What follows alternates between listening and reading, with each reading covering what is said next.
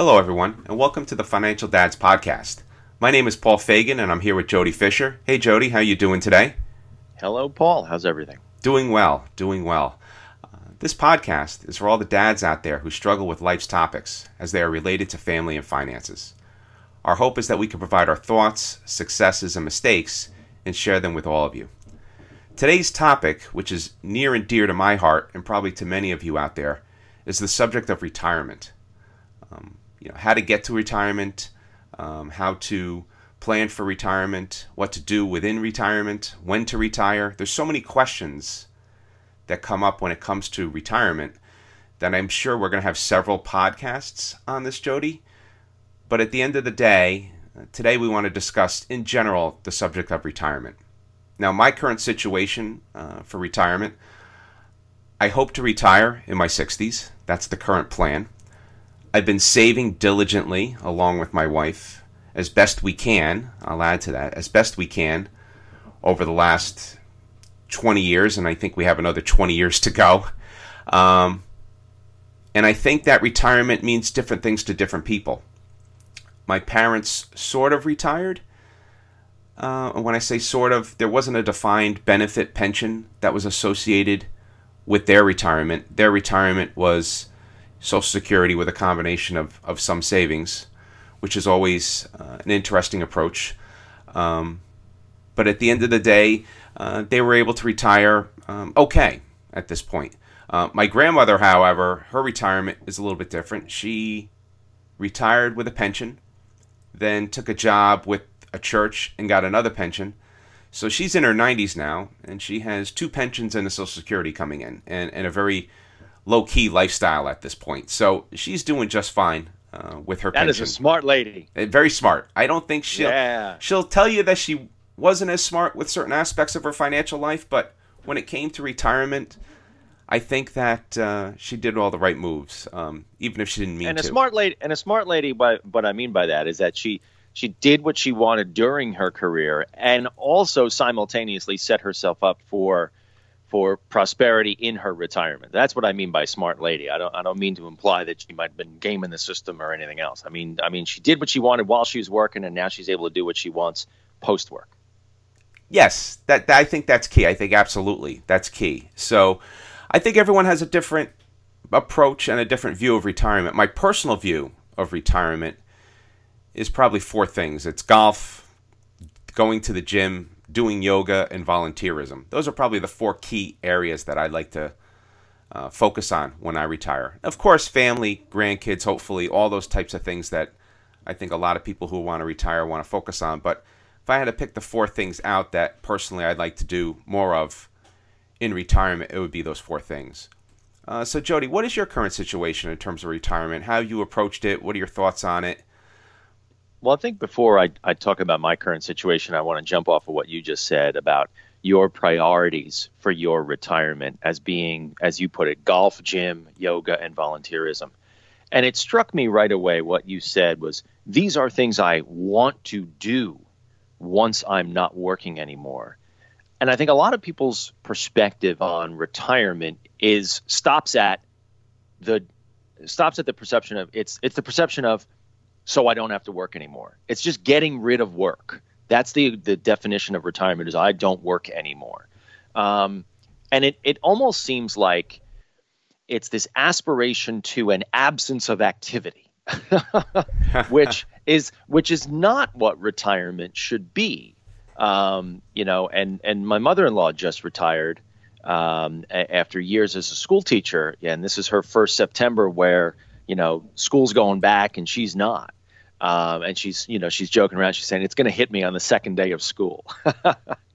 but um, but I, I think that's really a great starting point to talk about retirement is it's not the absence of what you're not doing anymore, getting rid of the things you don't want to do anymore or don't feel obligated to do anymore, but it's planning for the things that you want to do. If you woke up in the morning and just had to do what you wanted to do, what would those things be? So to hear you put it in the way that you did, Paul, golf, gym, yoga, volunteerism, um, and it could be anything for anybody, you know, that's really inspiring. Yeah, and I think that's one of the things that we talked about at one point. I have a, a gentleman that I uh, go to the gym with now. He's a doctor, Doctor Bruce. Um, he's a surgeon, plus he also teaches spin class. It's quite the combination. Uh, but it turns out we became pretty good friends uh, from a from a gym perspective. He went to the same high school as me, and we all we both went to an all-boys Catholic high school. So we have this bond in common. Um, but he put it best one morning, and I don't know how we got on the topic, but he said, retirement is not about stopping work, but being able to work on your own terms. So I did talk about golf and gym and yoga and volunteerism, but maybe that might include some part-time work of some sort. Maybe it won't. I guess we'll have to see what happens. But I think tying into what you just said, Jody, it's really owning your retirement, being able to be financially secure enough to have more options and more choices. And if you want to stop working, that's great. If you don't want to stop working, that's fine too. Or did I mix that up? So if you, whether you want to work or not work, you have that choice. And that's what a good retirement plan gives you, is choice. You're totally right. That that's exactly where the emphasis needs to be, is is is availing yourselves of the options that you want to exercise. Um, you know, my current situation, and Paul, this is why well, I'm going to let you do most of the talking for this podcast, is um, this is one area of our finances where I am not so micro. Um, and I and I talk a lot about being intentional with your money in terms of budget and what you spend and what comes in and what goes out.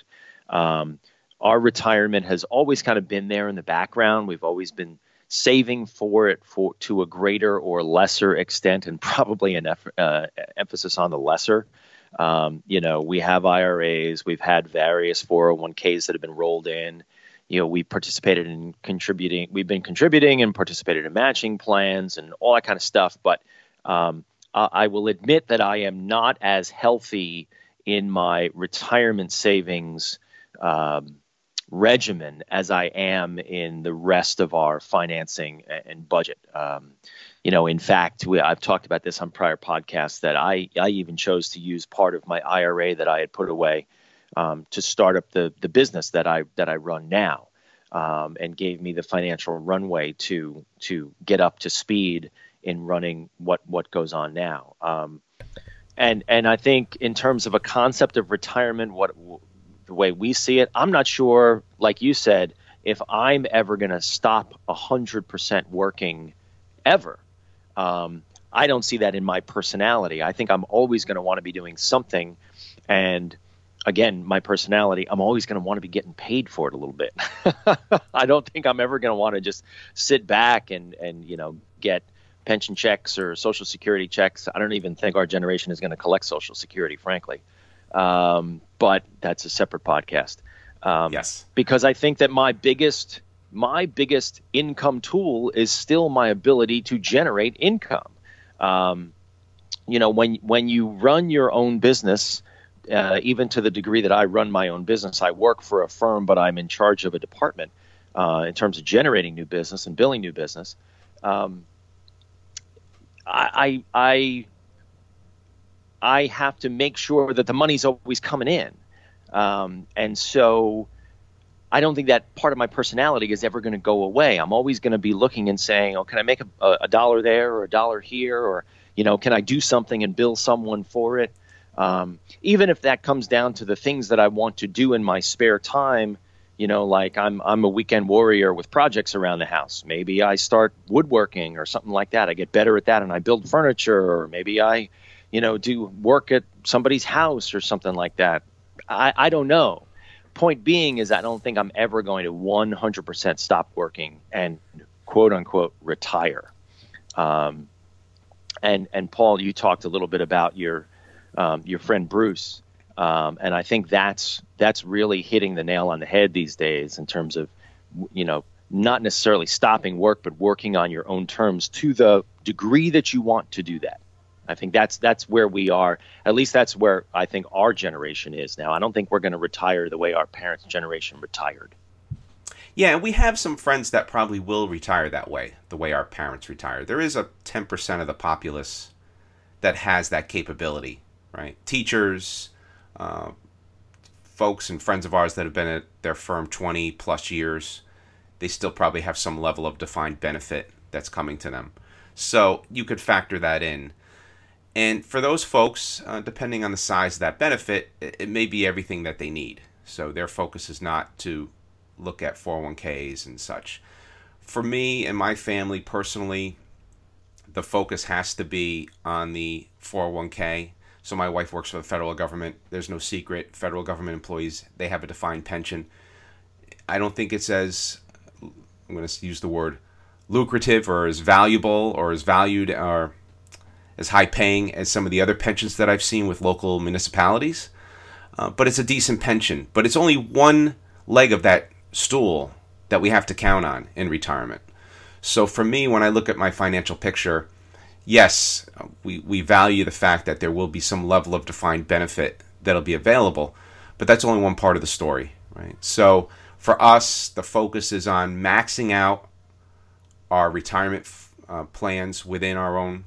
Uh, so I have a four oh one k, she has the government defined plan, um, and contributing as much as you can into that four oh one k with, without making with making sure that um, you hit all the matches that are available to you. So there's a lot of matching that happens in corporate, and and um, I think even with the government, if you put in a dollar, they they match a dollar up to a certain amount, and it depends on the percentage and where you work, but always at a minimum take advantage of that piece, right? Because that's free money. And we could probably expand on retirement savings into another podcast that would be its own entity. Because depending whether you're uh, an independent worker or an independent business owner who has an I R A, that's self a self-funded I R A account, or you're working for the federal government or for a local government and they have their own version of the uh, four oh one k plus the four oh one k standard that's out there in corporate America. And it's gotten a lot of bad raps. You really have to watch over your four oh one k um, because in terms of returns and fees and stuff, depending on the plan that you're part of, you have to fight that back. So you have to have an understanding of the fees that are in place that might eat, erode your returns on your plan. So we'll get into that, I think, in another podcast, and we could talk about that more. But at the highest level today, my biggest advice that I tell everybody, young, old, people just starting out in the industry, contribute as much to your I R A as humanly possible, or your retirement fund or your four oh one k as humanly possible, at least up to the match, but maximize whatever that allowable yearly amount is, if you could afford it. Right? I wouldn't do it at the detriment of not paying off credit card bills or doing it at the detriment of not getting rid of your school loan.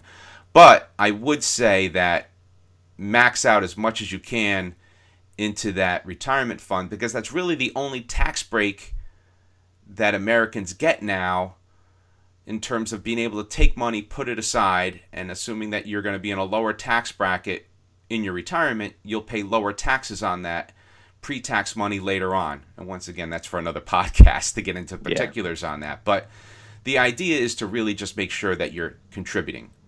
And that's what that's one of the things I focus on, is just making yeah, sure I, I'm contributing. I, I agree with you there. I mean, I think that um, you know, I'm I'm a big fan of sort of the, the concept of scale, right? And and every dollar counts. And it's sort of like when you talk about charity, if everybody gave a dollar, you know, we wouldn't have to worry about charities anymore. Um, same thing with your with your, your four oh one k contribution. You know, maybe you think you can't you can't afford taking that five percent out of your paycheck every week. But if you start at the lowest amount you possibly can, five dollars a week, you know, one percent a week, whatever that number is, that minimal number is, start there and start to live without that piece of your paycheck. Um, you'll get used to living without that little piece, and that little piece will grow over time. And then as you pay off other debts or do other things that you need to get done with your money, you can start to walk that little piece up, one percent to two percent to three percent to four percent. I know that the four oh one k program that I have at my agency, um, there's an automatic, you can do automatic walk-ups. Like every six months or every year, you can just program it to automatically bump up to the next percentage if you want to do that. So it's even, it can even be like a set it and forget it in a way. Um, and if you're working at a place, you know, for a long amount of time, you know, you can walk from one percent up to five or six percent. And uh, like you said, also be availing yourself of the of the corporate match over that time, and and amass a decent chunk of money in a very quick period. Um, I wanted to ask you, Paul, you know, since you you have done a lot more thinking and, and work on this than, than I have, um, do you remember the first time that you started contributing to a four oh one k program at work? Or or if you can't remember the first time, do is there a first occasion that you recall doing it? And how did you get started with that? So for me, that's a good question. For me, I believe I started my retirement plan at my first company. I used to work for a company called Direct Media, and I was still in college back then, Jody. And I'm trying to think if after I graduated college, did I start? I probably started immediately after I graduated college, uh, that four oh one k. I think, I'm trying to remember now if you had to be a certain age, but I knew that putting money aside was going to be key. So I think I did it as early as my new job. If it if it if it wasn't before I graduated college, it was right after. And then ever since then, what I used to do was take the money and roll it to the next company, to the next four oh one k. So when I left Direct Media and I went to my next job, I rolled the money into their four oh one k. And then when I left that job, I rolled it into the next company's four oh one k. And then at one point, another mutual friend of ours, which I, I wish we could get a get an interview with him. I don't think he'll ever let, let us interview him, Jody, but we know who he is. He's brilliant when it comes to money. He said, Paul, what are you doing? Stop rolling this money from four oh one k to four oh one k. Put it into a, uh, an I R A. And I said, well, what's the difference? He goes, the difference is astronomical in terms of investment choice and control over the money. And he was right. So when you when you leave a company and you have a four oh one k, the optimal thing to do is instead of rolling it into the next company's four oh one k, which might have fifteen or twenty funds to pick from, you roll it into an I R A where you can, where your investment choices are unlimited, and you can have control, complete control over the buying and selling within that portfolio, in that account.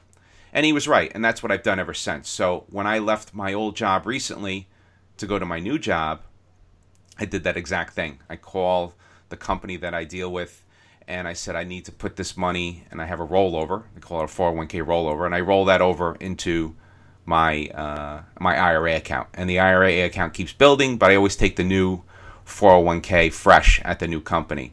But to kind of circle back to the beginning, I knew, I believe at the beginning, that making some level of investment in myself, in my retirement, was important.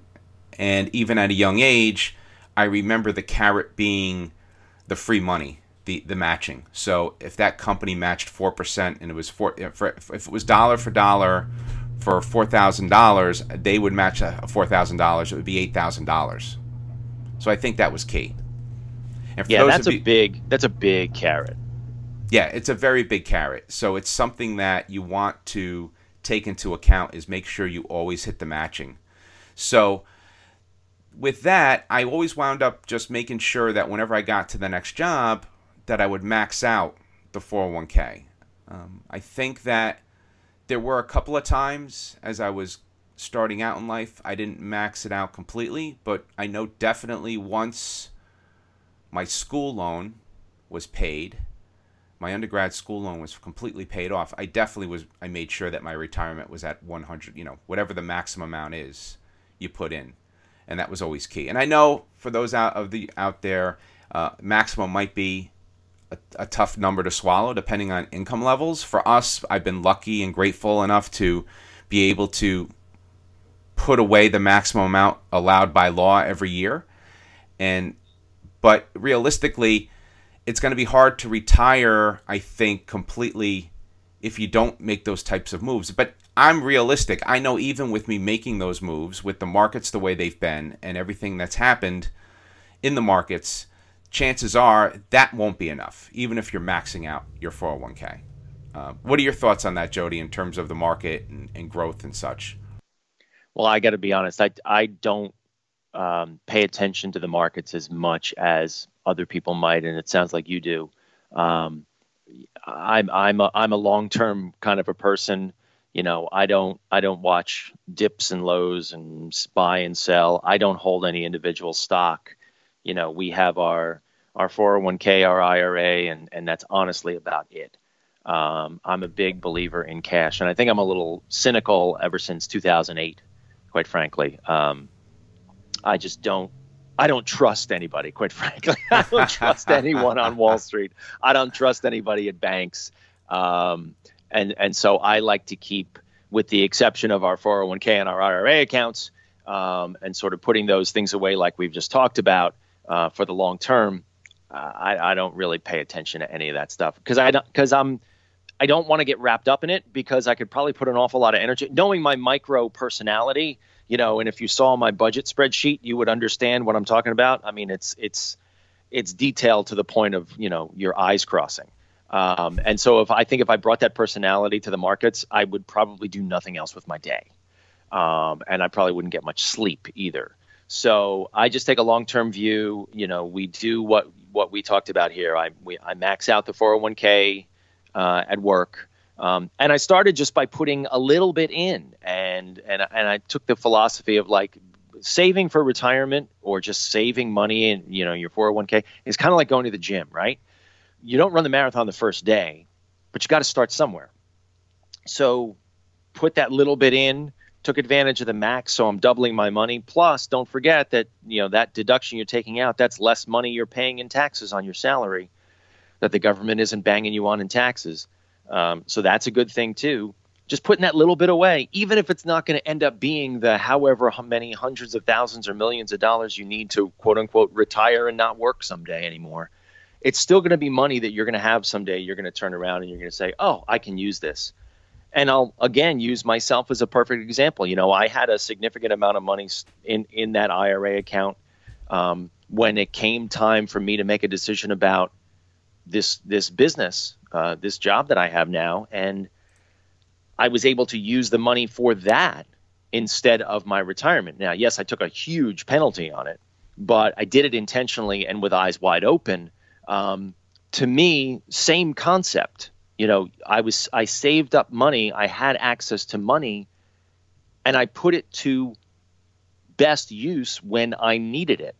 Um, so, so there's the benefit of putting that money aside, starting as early as possible. And, you know, you can listen to anybody who says about, talks about doing the math, you know, over the course of thirty years, how much, you know, five dollars a week ends up being. Um, so the advice I would think would be to just get started, take advantage of the match, um, and let it roll. If nothing else, just start it and let it roll, and, you know, don't worry about it, um, and then see where it takes you. Yeah, that's the perfect approach. And and I think what you were saying about not watching the markets, I could take a, a lesson from your page. I, I don't watch them that intently. I used to when I worked heavily. Uh, at one point, I was working on uh, in, in banking, and I'm a technology manager by trade, uh, supporting traders and supporting uh, finance folks. And they were watching C N B C and watching the markets and watching the screens all day long. So I would get caught up in that. But to be honest with you, never successful in doing any of my own investing. It's always been something that I'm just not very good at. And that's one of the reasons why I have a uh, personal financial advisor. So I use uh, a firm that handles um, and looks at my account and, and handles my I R A account, but gives me advice on my four oh one k investing and such. Um, some, and that's another podcast episode, you know, finding the right financial advisor, uh, which is key. Um, and I think that for me, uh, we'll jump into it in another podcast, but for me, um, I did pick a big, big firm that has a big, big group of financial advisors, simply because I've heard too many horror stories uh, through different mechanisms, whether from T V or personal people, you know, people telling us, telling me their personal story where they've invested with their guy, and then their guy didn't do the right thing and either stole the money or lost all the money, and there's no recourse. There's no fiduciary responsibility to make sure that, you know, there's there's there's insurance there to make sure that your account is safe. And that's one of the things that I'll, I will talk about in another podcast is I prefer personally to have my personal financial advisor be with a very, very, very large firm. So if there is any misappropriation, I have a throat to choke. If you are with one person who handles your money and he's your quote-unquote guy, and that person disappears with your money, you're going to have a very hard time getting that money back. But I, I, I'm going to I'm going to switch gears here a little bit, Jody, and because I know we're jumping around today on this podcast, but this is all good because I think it's going to lead to a number of other podcasts. One of the ideas I wanted to touch upon before we uh, close is is downsizing and or moving in retirement. What are your thoughts on on that piece? I know personally for us, we're thinking, or at least I'm thinking, that we would sell our home and downsize to another home, whether that's in the same area we live now or another part of the country. That's to be determined. But I think my focus will be to downsize and move and take some of the equity that's been built up in my home and and use that in retirement as well. Uh, what are your thoughts on downsizing and or moving? I think it's uh, just like anything else. I think it's uh, a personal decision that everybody needs to make. I think in a general sense, it's it's a wise thing to do. You know, why why live in more house than you need? And that's at any point in your life. Um, you know, I've got um, uh, a brother-in-law right now um, who has got a, a baby number two on the way with his wife. Um, they live in an apartment. It's a two-bedroom apartment. You know, they're itching to buy a house because they think they need a third bedroom.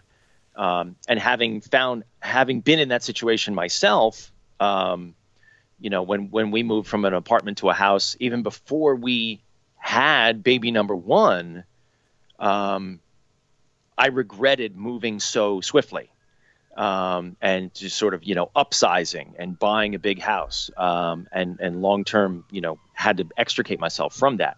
Um, and, and you know, I'm, I want to say to him, you know, what the heck are you worried about? A baby takes up about three square feet of space. You know, don't don't jump and buy a big house so soon, so quickly. Um, so same philosophy in reverse with retirement. You know, don't have more house than you need. Don't pay for more house than you need. Um, everybody's personal situation is different. Maybe you can't afford to move out of that house. Maybe, you know, you're underwater or whatever. Who knows? Um, but I think long term, you know, be smart with your money. Don't pay more than you need to pay for anything. Um, and, uh, we, you know, we, we may downsize, we may not. I've joked with my in-laws about how I'm going to build a wing on their house and move in with them when the time is right, because they have a pool and I don't, you know, it's, you know, so who know, who knows what's going to happen in the future. I think we're, we're probably about ten or at least ten or fifteen years away from that. Yeah. I think, I think that that's another podcast right there, is the whole downsize. 'Cause I remember that story and your situation, Jody, and I think that's something we should be able to elaborate on for an entire podcast, which has so much wealth of learning and knowledge within what you had done that I think it's key to share that with the group, you know, share that with the group or share that with our audience. Uh, I think that would be something we should do. So I think we've got a lot of different topics that came out of today's podcast. Um, just a summary recap, the two things that I'm taking away, or I'm going to say to people out there, um, have that conversation with your spouse or yourself and chart out that high-level plan of what you think you want to do in retirement, when you might want to retire. Um, at least have an understanding for your own sanity of what you believe that retirement should look like, and especially if you have a spouse. Have that conversation. You may be surprised in the conversation, and you may need to work on that conversation a bit because you might not be on the same page when it comes to thoughts about retirement. So that's one uh, piece of advice I could give. The second piece, which I think I overstated many times on the podcast today, is contribute to a four oh one k or your, you know, your retirement plan at work, or if you're self-employed, just contribute to that plan to the max, to the maximum capability. I'd like to say for the max allowed by federal law. That's the mantra I follow, is the max by federal law. But max it out as much as your budget will permit. As you said before, Jody, every little bit helps. And for me, making sure that you just start and get that contribution in on a steady basis, and, and get started if you haven't started already. Um, any any other details or any other recap or advice you want to give before we close out, Jody? I think that's all great advice, Paul. I think the only other thing that I would say is two words: get started. Perfect. That's a great way to close. Well, Jody, I thoroughly enjoyed our discussion today, and I'm personally looking forward to the next one. Thanks, everyone, for downloading our podcast. If you have any questions or comments, please email us at financial dads at gmail dot com or check us out on Facebook. Just go to financial dads dot com. So with that, this is Paul and Jody reminding you, managing finances can be stressful, but that's why the Financial Dads are here to help you plan for success. Have a good one, everybody. Be well, and thank you.